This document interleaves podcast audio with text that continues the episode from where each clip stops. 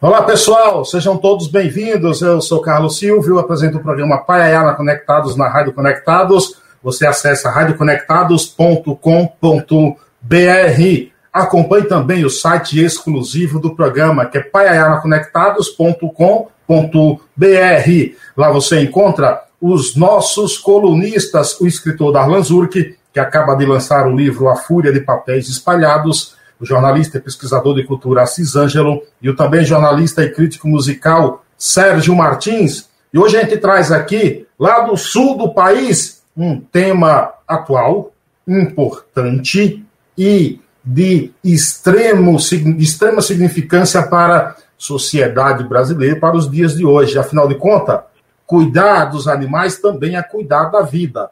Para falar desse tema aqui, eu tenho a honra de receber ele, que é doutor em Ética e Filosofia Política pela Universidade Federal de Santa Catarina, coordenador geral das atividades da ONG Ética Animal no Brasil e autor do livro, lançado recentemente, o livro está fresquinho, uma breve introdução à ética animal, desde as questões clássicas até o que vem sendo discutido atualmente pela editora Atriz.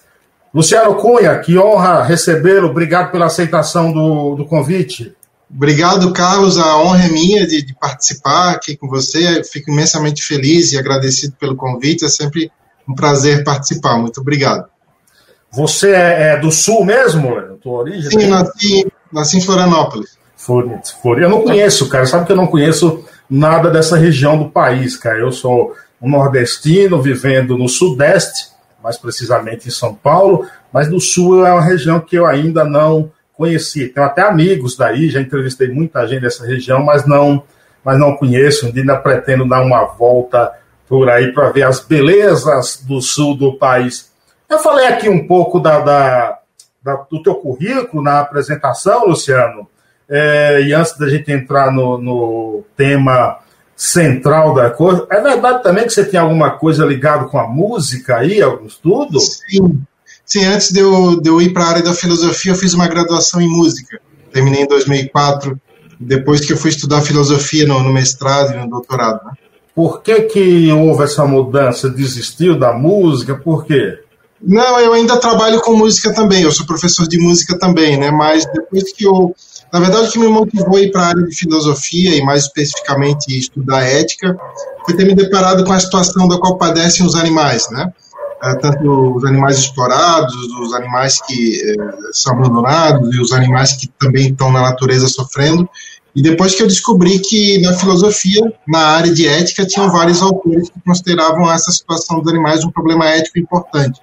E isso me motivou a estudar mais a fundo essa questão também. Mas ainda trabalho com música também. E, e, e, e quando foi mesmo que você tomou, por definitiva, a decisão de dessa questão animal? Uh, foi lá para 2005. Eu, eu li uh, alguns livros que tratavam da questão, né, alguns documentários uh, mostrando o sofrimento que os animais passam, por exemplo, na criação de animais para consumo, na, na, experimentação e etc. E na mesma época também um, um, um, cachorrinho do qual eu cuidava veio falecer e, e eu vendo o sofrimento dele, aquilo me fez perceber que aquilo não era um caso isolado, né, que muitos animais não humanos é, o tempo inteiro estão sofrendo e morrendo e, e, muito pouca gente se importa com isso. Então eu resolvi na, naquela época estudar isso um pouco mais a fundo, ver o que, que seria possível fazer para é, tentar diminuir esse sofrimento e quantidade de mortes que os animais passam. É, esse é um, um ponto até importante. Muita gente que cria animal se apega muito a animal e tem pessoas que às vezes até quando o animal morre, alguma coisa, fica com algum uma sentimento de culpa e não quer mais é, é, pegar um outro animal.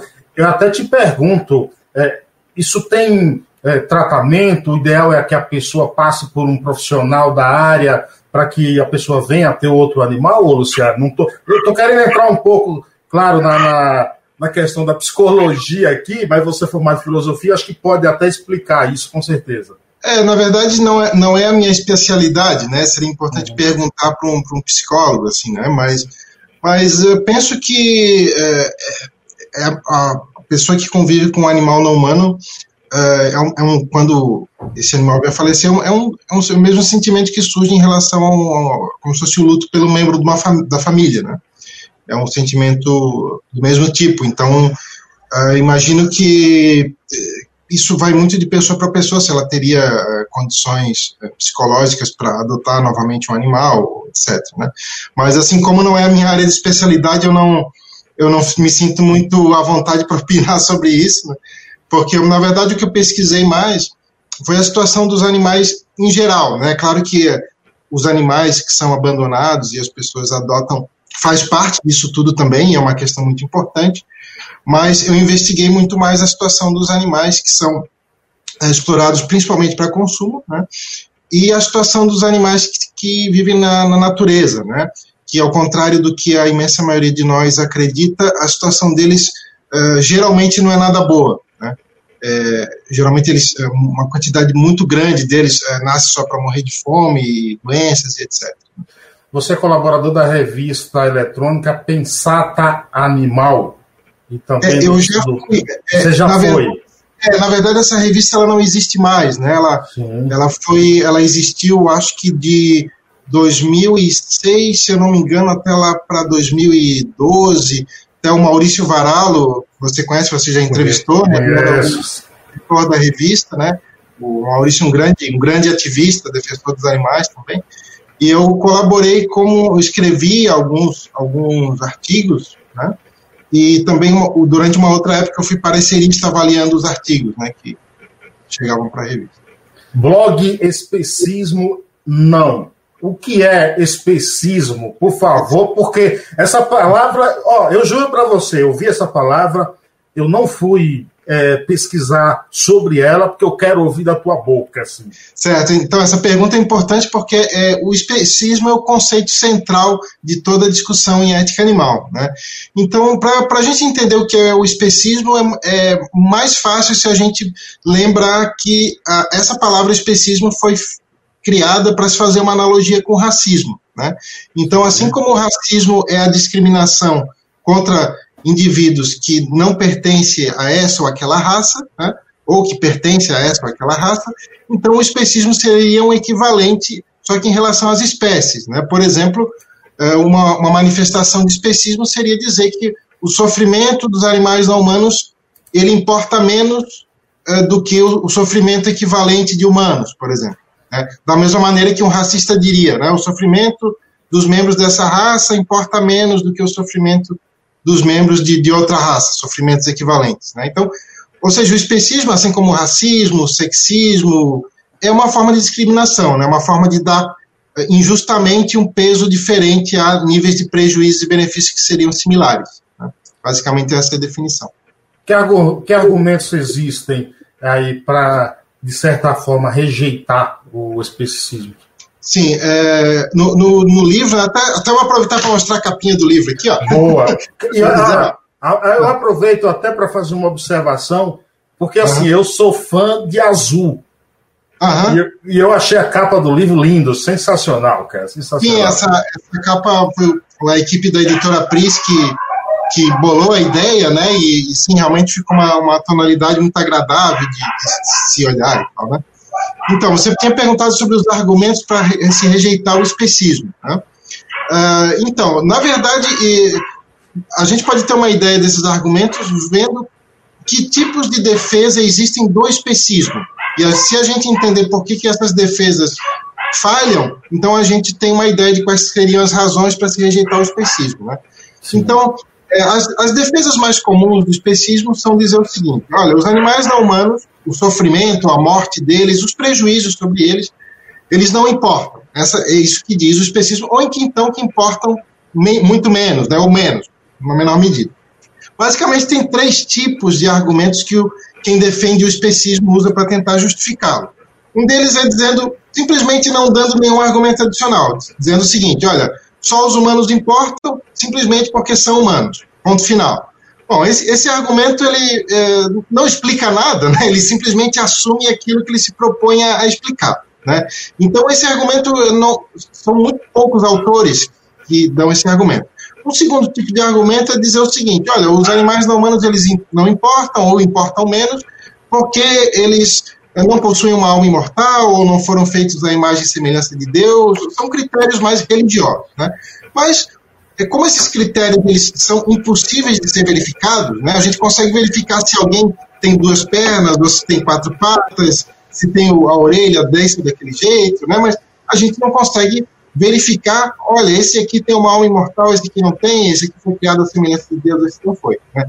Então é por isso que a imensa maioria dos autores que defendem o especismo tenta apelar a características que são possíveis de verificar. Então, o argumento mais comum para tentar defender o especismo é dizer o seguinte, olha, os animais não humanos, o bem deles não importa, ou importa menos, porque eles carecem de uma série de capacidades ou de relações que supostamente só os humanos teriam. Por exemplo, as, as capacidades mais citadas são a posse da razão, a posse de uma linguagem, uma cultura, um senso de justiça e assim por diante. Né? Geralmente capacidades cognitivas complexas. Né? Ou, é, às vezes, se apela a relações, né? relações políticas, relações de solidariedade mútua, relações de poder. Né? Mas o problema com essa argumentação é que também tem seres humanos que carecem dessas capacidades e não parece que a falta dessas capacidades nesses humanos justifique tratar eles pior, muito menos desconsiderar completamente. Né? Por exemplo, os bebês, as crianças muito pequenas, ou alguém que sofreu algum acidente ou teve alguma doença, doença que teve suas capacidades cognitivas afetadas, parece que, pelo contrário, a gente tem razões para dar mais cuidado, mais atenção para esses seres, justamente porque, devido à falta daquelas capacidades, eles são mais vulneráveis. Só que, então, se temos razões para considerar esses humanos que não têm essas capacidades, então a falta daquelas capacidades, daquelas relações nos animais não humanos, não poderia justificar nem desconsiderar eles completamente e nem tratá-los pior. Né? Ou seja, basicamente, o argumento para se rejeitar o especismo é esse. A razão que explica por que devemos consideração os humanos não é o fato deles serem capazes de razão, deles terem uma linguagem, terem uma cultura, mas é simplesmente a possibilidade de eles serem prejudicados ou beneficiados de acordo com a maneira como a gente decide. Isso implica automaticamente que temos as mesmas razões para dar consideração a qualquer outro ser capaz de sofrer e desfrutar. Eu, eu ouvi uma palestra do, eu vi uma palestra do Mário Sérgio Cortella, filósofo, onde ele fala de ética e ele diz todo mundo tem uma ética. É, o, o que às vezes diferencia é a minha ética é diferente da sua. E até ele cita um bandido, por exemplo, ele tem a, eu não concordo, mas ele tem a ética dele. Quando você pega um livro, por exemplo, e coloca a palavra ética como título, é, espanta algumas pessoas e aí te fazem a seguinte pergunta: mas animais têm ética? Sim, é, então são, são duas questões diferentes, né? É, na verdade, assim, é, é, por vezes a palavra ética é utilizada como sinônimo da palavra moral. E, e tem autores que diferenciam. Então, por exemplo, o Mário Sérgio Cortella estava utilizando como sinônimos. Né? Os autores que diferenciam, eles é, fazem a seguinte distinção. Uma moral é um conjunto de prescrições, um conjunto de regras que vai dizer o que é permitido fazer, o que é proibido fazer, o que, que tanto faz fazer ou não.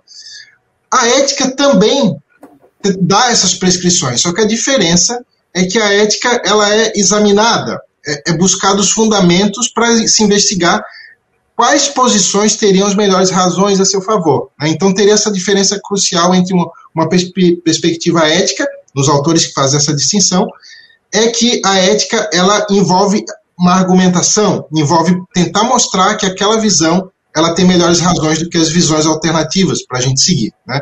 Então, aí passando para a sua segunda pergunta, né? as pessoas perguntam, os animais têm ética? Bom, ah, na verdade, o que a gente investiga em ética animal, é, existe também essa, essa discussão se, se existem animais não humanos que seriam capazes de um senso de moralidade, mas, na verdade, o que a imensa maioria dos autores da ética animal argumenta, na verdade, é o seguinte: é que nós devemos consideração moral a eles, mesmo que eles não tenham essas capacidades, né? mesmo que eles não tenham capacidades de ter um senso de agência ética. Da mesma maneira que a gente deve consideração moral a um, a um bebezinho, por exemplo, mesmo que ele ainda não tenha essa capacidade de ter um senso de ética ou de justiça. Então, basicamente, essa é a ideia. Então, a ética animal, ela eh, não está afirmando que os animais possuem uma ética, mas diz que nós temos obrigações perante os animais. É... Mas, só para finalizar rapidinho, uh, é possível que algum animal, por exemplo, tenha algum senso de moralidade e, por exemplo, tem pesquisas com primatas, né, que, que sugerem que sim, alguns deles têm.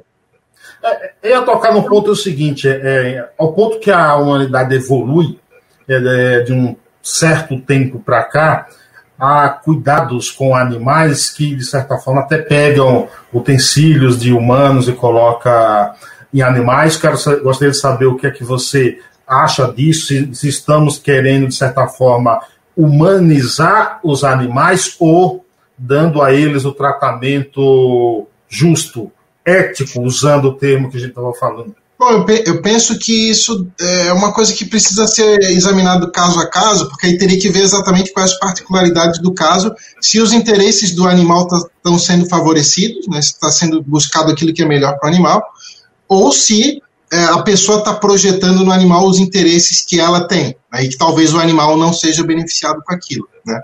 Mas é claro que isso é uma situação preocupante, mas, ao meu ver, o que é muito mais preocupante é que tem interesses que claramente os animais não humanos têm, por exemplo, o interesse em não sofrer, né, o interesse em não morrer, e que esses interesses são esmagadoramente ignorados pela imensa maioria das pessoas. Né? Por exemplo, pelo fato de os animais não humanos serem criados para ser consumidos. Exatamente. Pessoal, estamos batendo um papo aqui com o Luciano Cunha, ele é autor. Tem Carlos no teu nome também, né, Luciano? Também somos xará.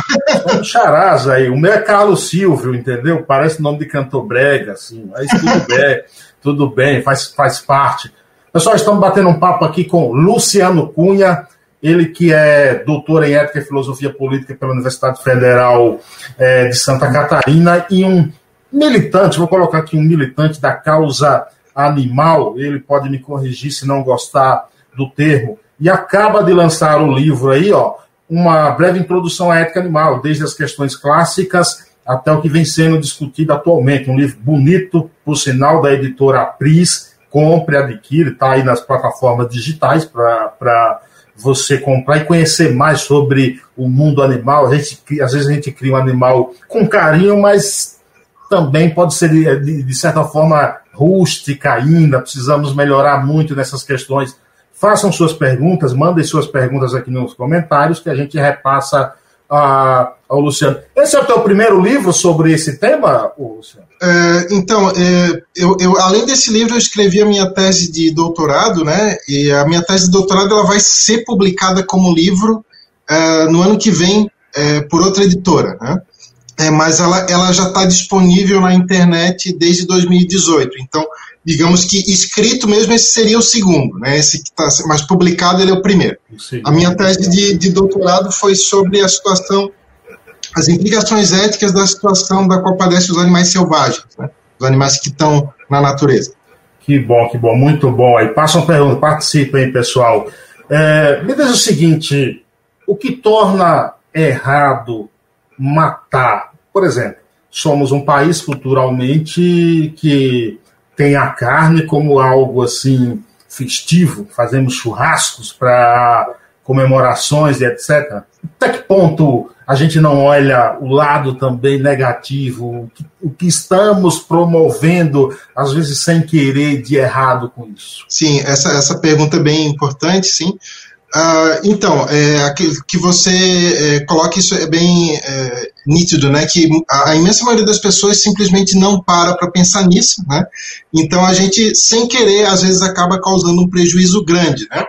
Então, uma, uma das razões que, que a gente tem que pensar que isso é um problema sério é que, por exemplo, se fossem humanos no lugar dos animais não humanos, que fossem mortos para ser consumidos, a imensa maioria das pessoas, acho que quase todo mundo diria, bom, isso é muito errado, né? Mas então teria que ser explicada uma razão que tornasse uh, errado fazer isso com os humanos, mas que não tivesse presente nos animais não humanos, né? E parece que, assim, a, a razão óbvia que explica o problema com matar outro indivíduo é que esse ser é prejudicado com a morte, né? E onde que está o prejuízo central? É que ele não vai poder mais experimentar aquelas experiências positivas que ele teria se ele continuasse vivo. Né? Mas no caso dos animais não humanos, além disso, é, como a imensa maioria dos animais que são criados para consumo, eles são criados em regime intensivo, né? então eles têm um intenso sofrimento desde o momento do nascimento até o momento da morte, que é uma morte bastante prematura. Né? Então, normalmente, a morte, quanto mais prematura, mais agrava o, o dano da morte para aquele que, que vai morrer. Né? Mas na, na, criação intensiva, os animais, né, provavelmente você você sabe da situação, é, muitas é, as porcas são criadas é, geralmente sem poder se mover, os filhotes são retirados, muitos animais são fervidos vivos, né, não tão mortos quando ainda são, são fervidos, tem todo esse sofrimento. Então, é, uma das razões centrais para se pensar que isso é um problema, porque vamos pensar assim, a gente vai é, comer um prato de carne, a gente vai levar lá, sei lá, 30 minutos saboreando aquilo, e para um animal aquilo representa muito tempo de sofrimento, um sofrimento muito, muito intenso, além da morte. Né? Então teríamos que computar esse tempo de sofrimento uh, ah, para o animal não humano, não sei, uh, eh, 40 dias, por exemplo, um frango de corte, e além dos anos de vida que ele perderia, que teria pela frente, para a gente desfrutar de, sei lá, 20, 30 minutos de prazer. Então parece que essa conta, eh, o peso dos nossos interesses nesse caso é muito menor, mas acaba recebendo um peso maior. Né? Então, por isso, temos razões para pensar que isso é bastante problemático do ponto de vista ético. Né? E, além, é, é, e isso se agrava quando existe a, a possibilidade de a gente é, é, se alimentar de outra forma, né? que é nutritiva e saborosa e que não tem esse prejuízo para os animais. Vou fazer uma pergunta agora pessoal, uma pergunta minha, pessoal mesmo, estou falando de mim, e gostaria que você ficasse muito à vontade para responder com toda sinceridade. Eu fui criado na roça, lá no sertão baiano. Tanto que até os meus 21 anos de idade eu não tive luz elétrica, não tive água encanada, sou um cara, sou um matuto, hoje vivendo na grande cidade. Eu cresci e aprendi durante esse tempo que alguns animais eram permitidos a caça, eram permitidos comer. Claro, no meu caso, e de muitos também que, que viveram, nasceram e viveram no sertão, é, faziam isso também por uma necessidade. Eu até cito um exemplo. Lá em casa, é, nós éramos em. Nós somos em seis filhos, meu pai e minha mãe, e chegava na sexta-feira, a gente já não tinha mais mistura. Então a gente pegava uma espingarda, pegava um estilingue e saía para atrás de uma caça. Que culpa eu carrego comigo, eticamente falando? Uhum. Bom, é, acho que independentemente de, de, a gente analisar se você tem culpa ou não tem, se isso é desculpável ou não, né? Então são, são duas questões diferentes, né? Uma delas é saber se a pessoa é desculpável por ter feito aquele ato ou não, se ela tem culpa ou não, e outra se ela deveria ter feito diferente ou não. Né? Então, minha preocupação central é, com esse livro, por exemplo, é deixando de lado essa questão de se a gente é, tem culpa ou não tem, mas que a gente poderia pensar em maneiras de fazer diferente e essas maneiras de buscar que o mundo tivesse menos sofrimento e mortes, né, em geral. Então, penso que, assim, talvez por você nunca uh, ter parado para pensar nesse assunto naquela época, né, não poderia se dizer que você é culpável por ter feito isso, mas ainda assim você tem fortes razões para pensar que seria o correto seria não ter feito. Né? Por exemplo, agora que você já tem essas informações, então você já pode refletir daqui para frente quais seriam as melhores maneiras de você decidir para que suas ações tenham desdobramentos com menos sofrimento e morte, por exemplo. Claro, claro. Mas é claro, é diferente, por exemplo, eh, vamos supor que num caso de escassez, né, a pessoa não tem outro alimento e a pessoa acaba matando eh, não apenas um outro animal não humano, mas um, um, um ser humano. Né? Tirando a vida. Isso. Pode ser que essa pessoa seja desculpável por estar numa situação desesperadora de escassez. Mas outra coisa é saber se o que ela fez foi correto ou se existia outra alternativa, e mesmo em situações de escassez é sempre possível a gente pensar: será que existe alguma outra coisa possível para se fazer para não ocorrer de novo essa situação de escassez, para não precisar fazer isso? Né? Então, é essas possibilidades que eu acho que são mais importantes da gente pensar. Né? Ainda que, claro, questões de culpabilidade é, sejam interessantes para a ética e sejam importantes também. Né? Mas penso que o mais importante é são essas possibilidades de a gente pensar em como fazer diferente. Você acredita? Eu acho até que acredita, fazendo até uma pergunta um tanto quanto óbvia, é, pelo trabalho que você faz, sim. Mas eu vou fazer essa mesma pergunta para que você até com, entre na tua área filosófica aí e responda. Com a evolução da humanidade, você acredita que chegaremos ao dia que a humanidade, os seres humanos tratará, tratarão os animais como tão do, como a morte dos animais como tão dolorosa quanto o, os humanos, a dos humanos? Bom, isso, isso, isso é o que eu desejo, né? Mas eu não sei se chegará, né? Mas acho que para chegar depende de vários fatores, né? Acho que um dos fatores importantes é divulgar o debate, as conversas sobre esse tema, né? Porque eu penso que é, muito do, do, das, dos motivos que explicam por que, a imensa maioria das pessoas não se preocupa muito com isso, não é porque os, as pessoas em geral são mais ou não ligam para o sofrimento, mas simplesmente porque nunca pararam para pensar nisso. Né? Então, por exemplo, esse trabalho que você está fazendo hoje, de é, a gente fazer essa conversa aqui, é uma das coisas importantes para a gente mudar essa realidade. Então, quanto mais é, esse assunto for trazido para o debate para a maioria das pessoas, é, mais próximo de a gente ter uma alta probabilidade desse dia chegar. Né? Vai depender muito do nosso esforço agora, né? para que o futuro seja diferente. O teu livro ele está dividido como em tópicos, ele também traz números, traz pesquisas sobre o mundo animal, o leitor é, que for adquirir o livro já ter um embasamento até legal sobre dados. Uhum. Bom, eu vou falar um pouquinho então de como é que ele está organizado. Então, assim, eles são nove capítulos, né? Então, assim, é, basicamente, assim, a gente tem um primeiro capítulo com as definições dos termos mais usados em ética animal, por exemplo, o especismo, que você tinha perguntado, né? consideração moral, outros, outros conceitos centrais para para quem for ler, o, o, objetivo do livro é que ele possa ser lido e entendido por uma pessoa que nunca ouviu falar desse assunto, nunca leu nada sobre. Né? Então, no primeiro capítulo, dando essa introdução geral dos conceitos centrais, explicando o que é o especismo. No segundo capítulo, tem abordando as defesas que foram feitas do especismo, né? avaliando se essas defesas se sustentam ou não. No terceiro capítulo, aí eu apresento alguns argumentos para se rejeitar o especismo e para se dar igual consideração a todos os seres capazes de sofrer e desfrutar, que a gente chama de seres sencientes. Né? E depois eu, no quarto capítulo, abordo algumas, muitas objeções ao, que eu estou propondo, né? Pra, ó, vamos testar essa minha proposta, né? O que que, que, que estão falando contra ela, vamos ver se, se, se ela resiste às críticas. No quinto capítulo, eu abordo especificamente o dano da morte, né? porque é mais fácil as pessoas reconhecerem que os animais não humanos são prejudicados com sofrimento, mas algumas pessoas mantêm que eles não seriam prejudicados com a morte. Então, no quinto capítulo, eu vou avaliar a questão da morte. No sexto capítulo, eu mostro algumas implicações práticas de a gente aceitar dar consideração para os animais. E no sétimo capítulo, eu mostro quais são as diferenças entre uma perspectiva centrada na preocupação com o bem dos animais enquanto indivíduos e aquilo que é proposto pelo ambientalismo, que parecem coisas semelhantes, mas são bem diferentes. Né? E no oitavo capítulo eu falo sobre a situação dos animais na natureza, né?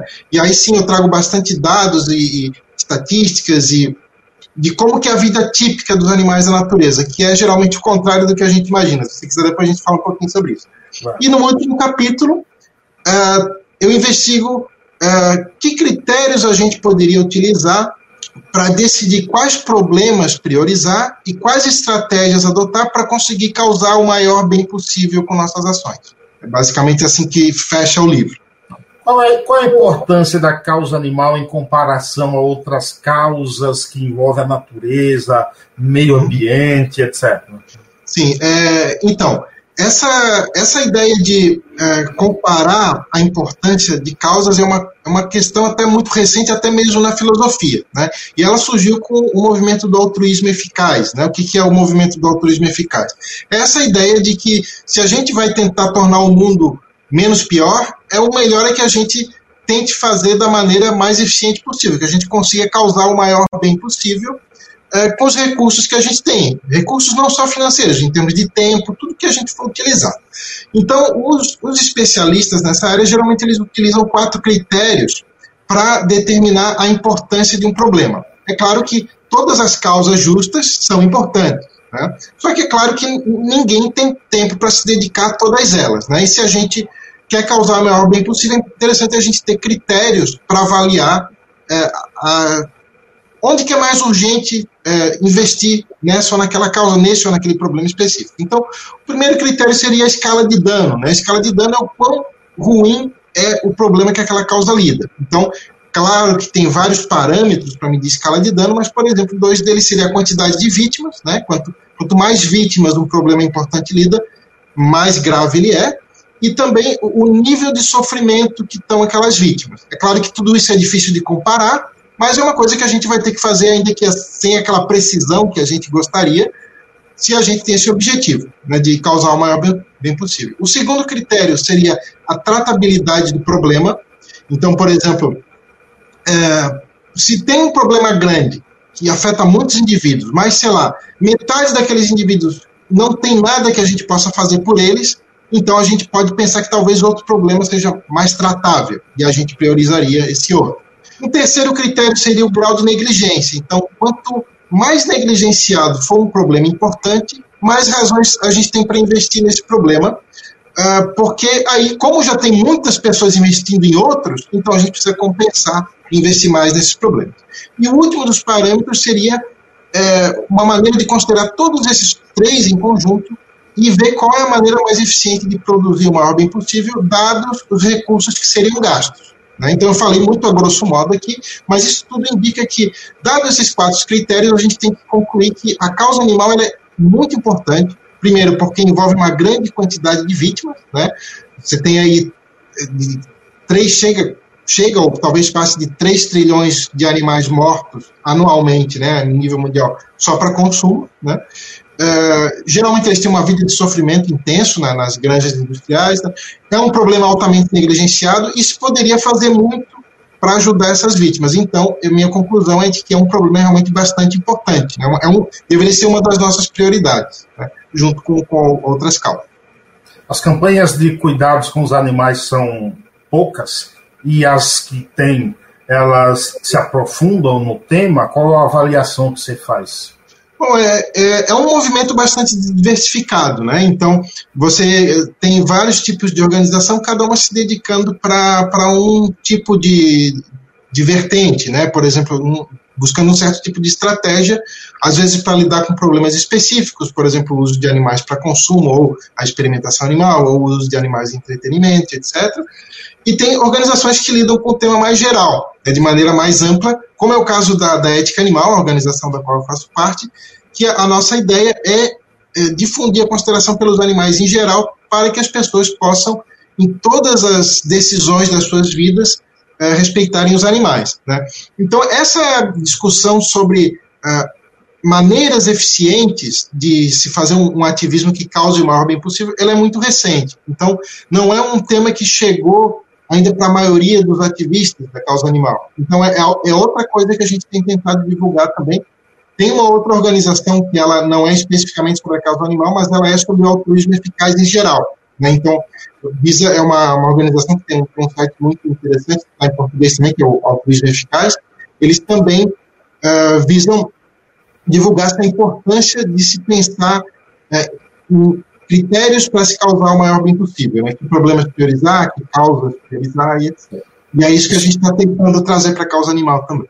O ser humano ele encara a morte de um animal por ignorância, e aí eu acrescento até uma, uma pequena história. Tem uma amiga que mora aqui em Bugaçu, região metropolitana de São Paulo, que ela tem vários animais, ela não come carne, ela cuida. E tem uma história muito divertida que uma amiga dela, certo dia, viu uma, um filhote de porquinho, um porquinho na, na rua, abandonado sei onde, sabia que ela cuidava, ela foi lá e pegou, e cuidou. Essa porca, hoje, na casa dela, tá do tamanho da minha geladeira que tem aqui, tá enorme. E todas as vezes que eu vou lá, eu fico perturbando ela. O nome dela chama Noêmia, minha amiga, fui padrinho de casamento dela. E eu falo, Noêmia, vamos fazer um churrasco no fim do ano? Aí ela me pergunta o seguinte: quantos anos uma porca vive? Aí eu falo, não sei. Ela diz, então a gente vai descobrir. A gente vai descobrir. E aí eu te pergunto, quando eu fiz a, logo no início da minha, dessa fala, a primeira pergunta, lemos, nos informamos pouco sobre os animais que criamos, sobre sua expectativa de vida, não damos muita importância a isso e é um grande erro? Sim, eu penso que é, isso é um reflexo de, dessa ideia de que os interesses dos animais não contam, né? É, é ou que contam muito menos, né? Porque eu é, uma coisa é, por exemplo, a pessoa ter uma, uma investigação sobre a expectativa de vida do animal uh, ah, para, por exemplo, uh, ver qual é a melhor maneira dele passar sua velhice ou qual é a melhor maneira dele ter os, as suas necessidades atendidas. Né? Mas normalmente as pessoas uh, investigam isso para descobrir qual é a melhor hora de matar o animal. Né? Então, independentemente disso, novamente, né, se o especismo não tem justificativa, isso, isso seria considerado completamente inaceitável fazer com os humanos, né? Mesmo os humanos que naturalmente têm pouco tempo de vida pela frente, ainda assim todos reconhecemos que é inaceitável matar esse esse esse humano, né? Para um fim como, como esse de, de, de comer uh, um, um, sei lá, tem, um, tem uma, uma refeição, né? É diferente, por exemplo, quando a gente está numa situação onde temos muitos indivíduos para salvar e não temos como salvar todos.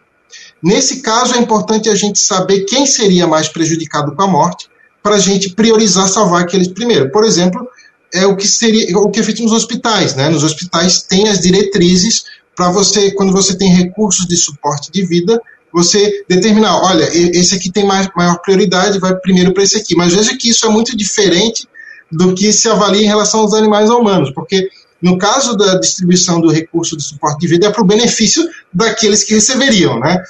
Para isso se avaliaria quem seria mais prejudicado com a morte. Mas no caso dos animais não humanos, geralmente os humanos é, matam os animais, seja se for prematuramente, como geralmente é o caso, seja se for, se for lá no final da vida, para beneficiar os humanos, né? E não os animais não humanos. E, e, e como eu falei, né? Se, se a razão pela qual, a razão central pela qual matar outro alguém é condenável, né? É que esse alguém é prejudicado com a morte, porque ele é impedido de, de desfrutar o que ele teria para desfrutar se não morresse. Então parece que nós temos razões para é, considerar a morte de um animal não humano como tão grave quanto seria se fosse um humano com tempo equivalente de desfruto pela frente. Basicamente por aí. É, a Leury ou Larry peço desculpa se eu estiver pronunciando errado, é, ela diz o seguinte: na tua experiência, como trazer essa discussão de maneira honesta, mas sem atacar a autopercepção barra autoconceito moral das pessoas? Sinto que é muito delicado em contextos familiares, por exemplo, acrescenta ela. Obrigado pela sua pergunta, né? Uhum, obrigado ela pela pergunta também.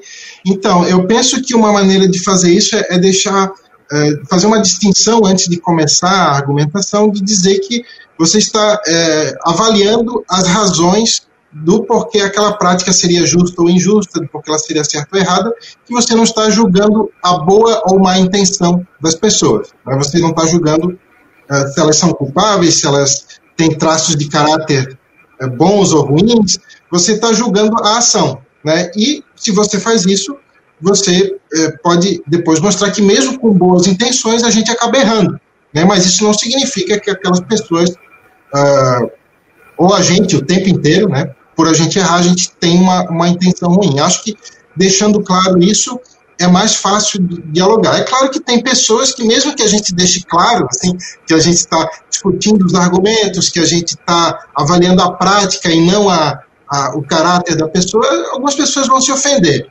E eu penso que, assim, pensando em termos estratégicos de como a gente causar o maior bem possível, é, o mais interessante é conversar com pessoas que estão abertas a pensar. É muito mais eficiente do que insistir em pessoas que não vão aceitar. E, infelizmente, sempre vai ter gente que não quer conversar sobre isso, não vai aceitar.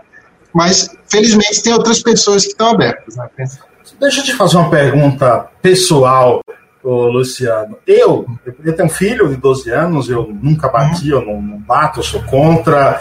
E quando eu vejo, por exemplo, um pai ou uma mãe na rua com uma criança, ou até mesmo no shopping, gritando, arrastando a criança, porque a criança está se jogando, irritada, e não sabe que a criança, a massa cinzenta até os seis anos, é complicado, e tem esses momentos. Isso me irrita, já cheguei até, de certa forma, a comprar briga com com essas pessoas, né, que fazem isso. Você é, quando vê alguém assim maltratando um animal, é, fazendo algo de errado, você também vai lá e dá uma orientada, dá uma cutucada, te irrita isso? Sim, me irrita profundamente. Eu fico muito feliz que, que você tem essa atitude em relação aos pais que, que maltratam as crianças. Eu também tenho uma filha de 10 anos e né, a gente que, que é pai sabe de, de toda a realidade de, de outras crianças que, que têm que enfrentar isso. Né? Sim, quando, quando, quando a gente vê qualquer injustiça, eu acho que é uma pessoa que tem um senso de justiça, ela vai se indignar. Né? E aí é claro que na hora a gente uh, já fala e a gente não para muito para pensar e dá aquela bronca, né? É claro que às vezes a gente se mete em alguns problemas com isso, né? Sim, claro, claro. mas, sim, mas sim, a gente, acho que qualquer pessoa que tem um senso de justiça, né, quando ela vê uma injustiça, a, a reação dela é fazer algo para defender a vítima. Né? No caso de humanos, não humanos, seja lá quem for. É, Condena-se muito o, a prisão, por exemplo, de passarinhos em gaiolas, né? Tira a liberdade.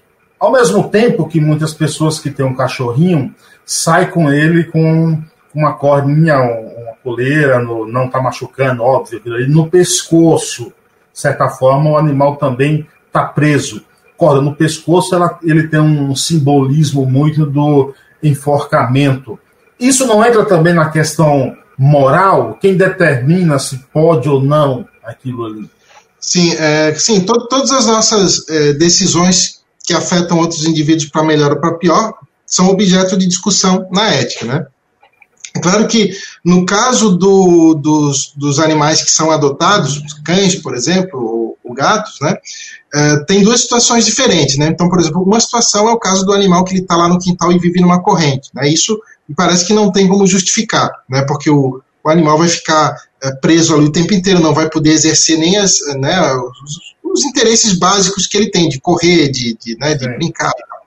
Uh, acontece de que por vezes a pessoa precisa sair com o animal, um, levar ele para passear, para ele se exercitar, se divertir, e parece que a pessoa tem que então decidir, ou ela prende ele, e isso sim não é o melhor possível que poderia ser para ele, só que, às vezes, a única outra alternativa é deixar ele solto e ele correr o risco de ser atropelado e morrer, por exemplo. Né? Então, se pesar essas duas coisas, parece que então levar o animal na coleira é, causa um dano menor. Ainda que, claro, o ideal seria que né, a gente vivesse em sociedades onde os animais pudessem é, andar livremente, mas esse não é o caso, então a gente tem que lidar com a realidade que a gente se encontra. E as pessoas que criam, por exemplo, cachorro como pitbull, Rottweiler, e faz tudo para aquele cachorro virar uma fera, vira. Isso também prejudica o próprio animal, não é? Um, um nível de estresse ali exacerbado, né, Luciano?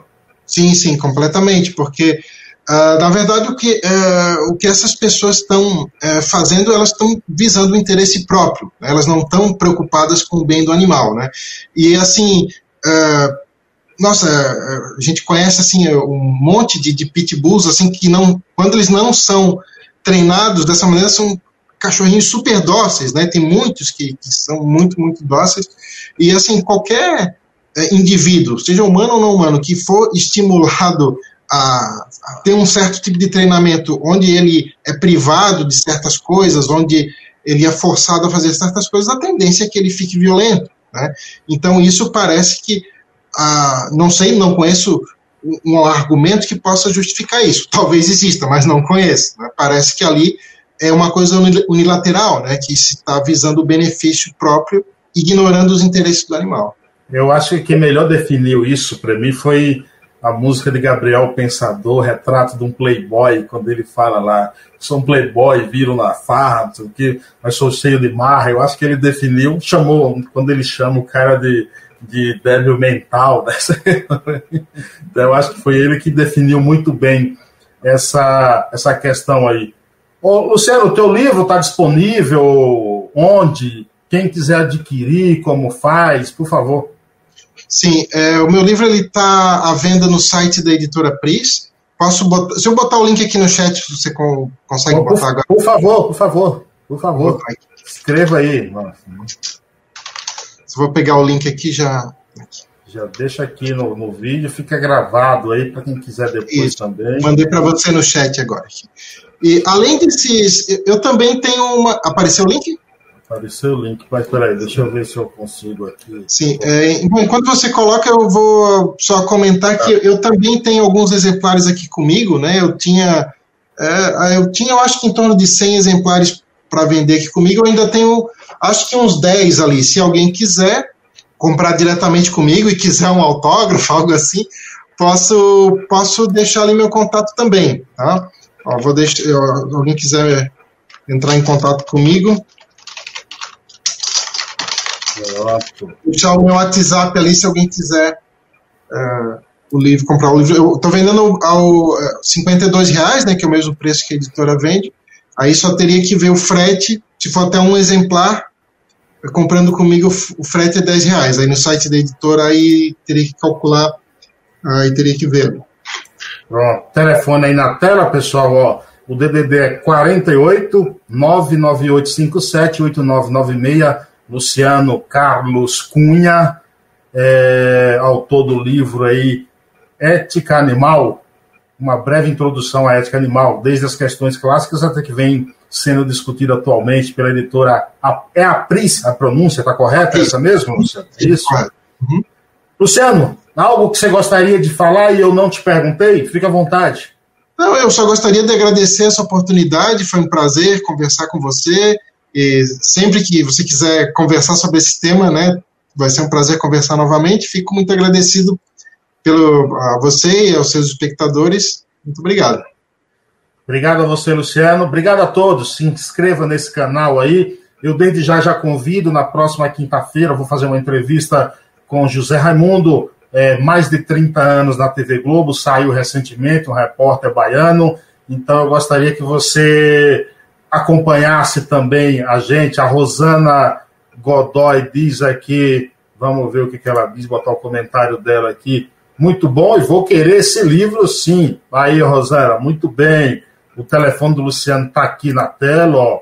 Já Obrigado. anota aí, vai ficar gravado na tela aí para você para você adquirir o livro. Quem fala mais aqui, a Leuri. Eu acho que o nome está correto, porque ela não me corrigiu, então vou continuar falando é, assim. A, é, o nome dela é Larissa, ela foi aluna nossa no curso da ética animal ano passado. Que, é, maravilha. É, que maravilha. Então ela diz o seguinte: é, não parece viável aguardar que a maioria da população reflita sobre o tema e mude, enfim. Tu pensa, eu gosto desse tu que o pessoal do Sul fala, viu? Entendeu? Tu pensa que a estratégia ideal é através do mercado, da educação, ambiental barra social, ambos ou cadê, algo mais?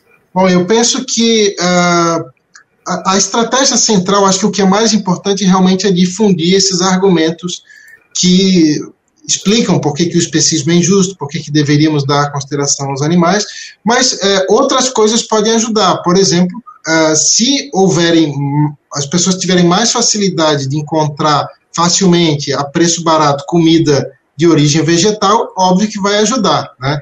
E, por exemplo, se existirem leis que protejam os animais, ainda que as leis sozinhas não consigam mudar a mentalidade das pessoas, também ajuda. Né? Então, acho que são várias frentes que poderiam ser tentadas. Muito obrigado, Luciano. Satisfação enorme bater um papo contigo, obrigado mesmo. É, sempre que precisar, te chamarei, viu? Ah, muito obrigado, muito obrigado, Carlos. Um abraço.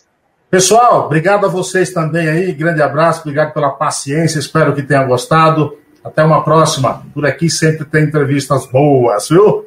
Um abraço, até mais. Tchau, tchau. Mais podcasts como este você encontra no site da Rádio Conectados, radioconectados.com.br ou no seu aplicativo de podcast favorito.